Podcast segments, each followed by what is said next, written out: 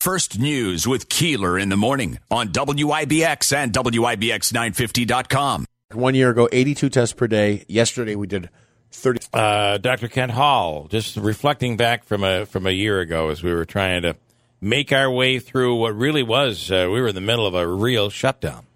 Yeah, we were, and you know, we thought, oh, you know, this will last, you know, a couple weeks or a month, or and here we are a year later, and we're still, you know, we're, we're still going through it. Although, you know, there is a light at the end of the tunnel, and I do not believe that it is an oncoming train. I do actually believe that we are going to be in a much better place in, you know, as short as a couple months. Yeah. That had to be a deciding factor for the uh, exciting policy changes for some who maybe were not able to see their loved ones at the hospital. Yeah.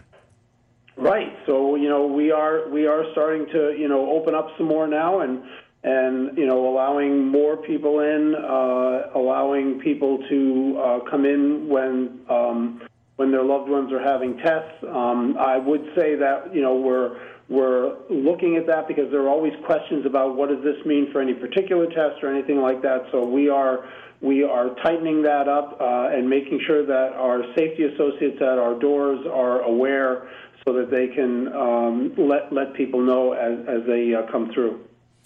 Um, interesting as we were, I, I was just listening to the shows from uh, March and, and April when we were speaking with you in the very beginning, and you know, learning how to pronounce the names, uh, stuff that's old hat for us today. That uh, that's just become a part of our everyday language. And then, as Jeff said, the number of tests that we were doing was very, very low. You were, it was hard to get a test and hard to get a hold of a surgical mask to wear.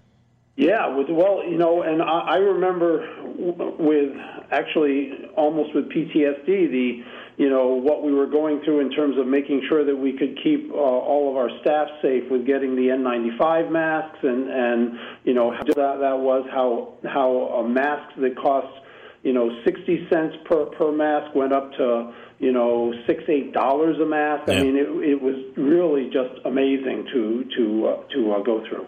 And you know, just like in the song, "Where have all the flowers gone? Where have all? Where did all the toilet paper go? Where did all the Clorox wipes go?" Um, and even to this day, it's still the uh, those aisles in the grocery store are still not the same. Yeah, they are. They are a little uh, a little leaner than, Yeah, than they yeah. than they were back in 2019, and you know, I, I think that people are still making sure, which actually may be a good thing. I, you know, if if uh, if you know the the hand wipes and stuff are are going out, then that means that people are still doing what they need to do, and Yeah. that's that's not a bad thing. Okay, um, so it is uh, just over 90 days for me with the with having the virus. Today, um, I'm going to be. Uh, I'll be up at SUNY Poly, is where I got my appointment.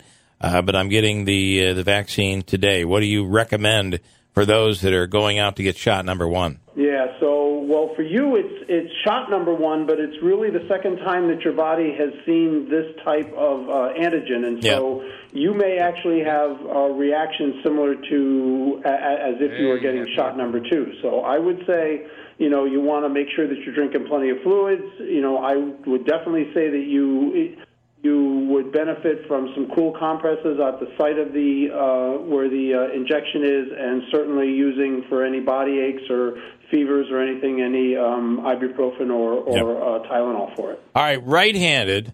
My from from COVID, which is I believe is from COVID. I have really difficult shoulder pain and a, and a weakness in my right arm. Do I do I get the shot in my left arm and, and add pain to that arm, or just more difficulty in the arm in the right arm? So I will tell you what I usually do, and I'm also right-handed. I tend to get most, if not all, of my injections in my left side because I need to use my right arm. Right, right. And that's true whether I'm having, you know, shoulder pain, el- el- elbow pain from something else or not. And that's simply because even with that, I still need to be able to use my my uh, right Yeah. arm. All right. Anything else we have? As we uh, any advice you give people as we head into Easter weekend? There be families that are getting together, um, and what is considered to be safely getting together this weekend. Yeah. So again, I I will I will reiterate what I've said, which is that if you have been vaccinated, your family members have been vaccinated, your friends have been vaccinated, you know, and, and then I think it is reasonable and safe for you to get together for for um, uh, for uh, Easter dinner or whatever your festivities are this weekend. Um, you know, certainly if if that's not the case, if there are people who have not been vaccinated and or have not had COVID in the last 90 days, then I then you still need to be very safe. And if that means that you can gather outside, I don't Yeah. know what the weather is going to be, but if you can gather outside and with distance and masks, then that would be better. Um, but you know, uh, enjoy each other. I think that that's that is very important now. Uh, Red in Waterville, a question that came in late yesterday. You know anything about people getting shingles after COVID vaccine? Uh, I have not seen any uh, any uh, notices in the medical literature or on any of the regulatory websites, the CDC websites, about an increase in the incidence of shingles related to the uh, related to the uh, vaccine. So Right. it, it, it can happen to an individual, but it Yep. doesn't sound like it is at this time. We know that it, there is any uh, association with the uh, vaccine. All right. And Uh, uh, one really more quickly. quickly, I uh, promised this woman I'd ask if you she has an autoimmune disease in remission like lupus, uh, would she be safe to get the shot?